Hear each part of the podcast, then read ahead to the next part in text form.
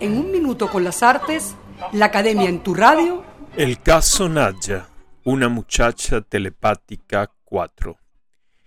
En las últimas sesiones de nuestra serie hemos focalizado nuestra atención sobre la interrelación de dos figuras femeninas, León Gislaine Nadja y Lassis, cuya presencia telepática provocó intensas reacciones afectivas e intelectuales en André Breton y en Walter Benjamin, respectivamente, reacciones cuyo efecto poético y filosófico encarnó espléndidamente en dos textos fundamentales de la tradición surrealista, Natja y Calle de Dirección Única. En Asgalasis, lo telepático tiene que ver con el amor a distancia. Ella es la esfinge que le da nombre a Calle de Dirección Única el libro que publica Walter Benjamin en 1928 cuando el idilio moscovita entre ellos fracasa de manera definitiva. La dedicatoria de esta suerte del libro epitafio dice mucho acerca de la temperatura de la pasión que experimentó el filósofo por ella. Esta calle se llama Ascalasis, nombre de aquella que como ingeniero la abrió en el autor.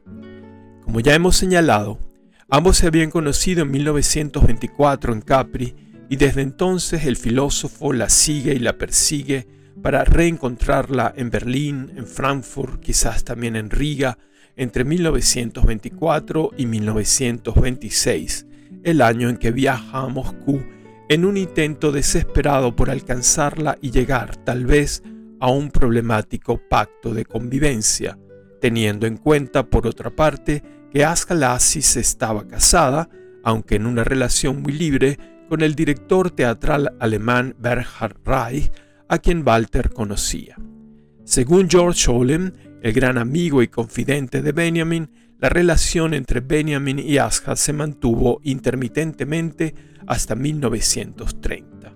Durante ese tiempo, el intercambio erótico entre Benjamin y Asha funcionará hasta donde sabemos bajo el paradigma idílico del amor cortés, es decir, bajo el modelo del sometimiento a la soberanía implacable de la belle dame sans merci.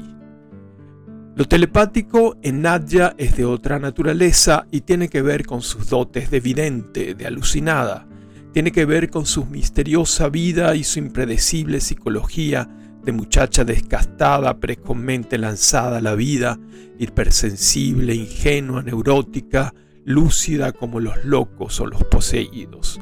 La fascinación que ejerce sobre Breton es la fascinación de su belleza, una belleza malograda o alterada, mejor, por la melancolía y el absurdo, por la irracionalidad o el fatalismo de un destino trágico, de una felicidad siempre frustrada, por la inconstancia de una vida que bascula entre la santidad y la probable depravación.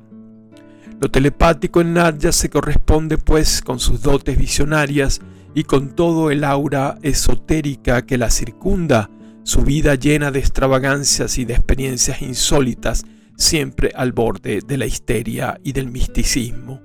Nadia es pues una medium, una vía de conexión entre la realidad y todo aquello que la sobrepasa, el amor, los sueños, la locura, lo maravilloso.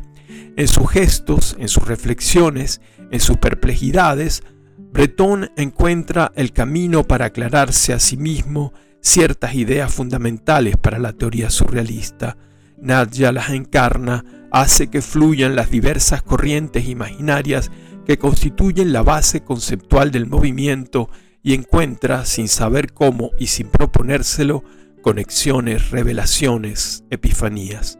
Algo muy parecido podría sostenerse en relación con el poder que ejerció en el pensamiento político de Benjamin la presencia misteriosa y enigmática de la esquiva Asgalasis, la revolucionaria letona, que lo magnetizó con sus ideas y su caprichosa actitud de militante femme fatal.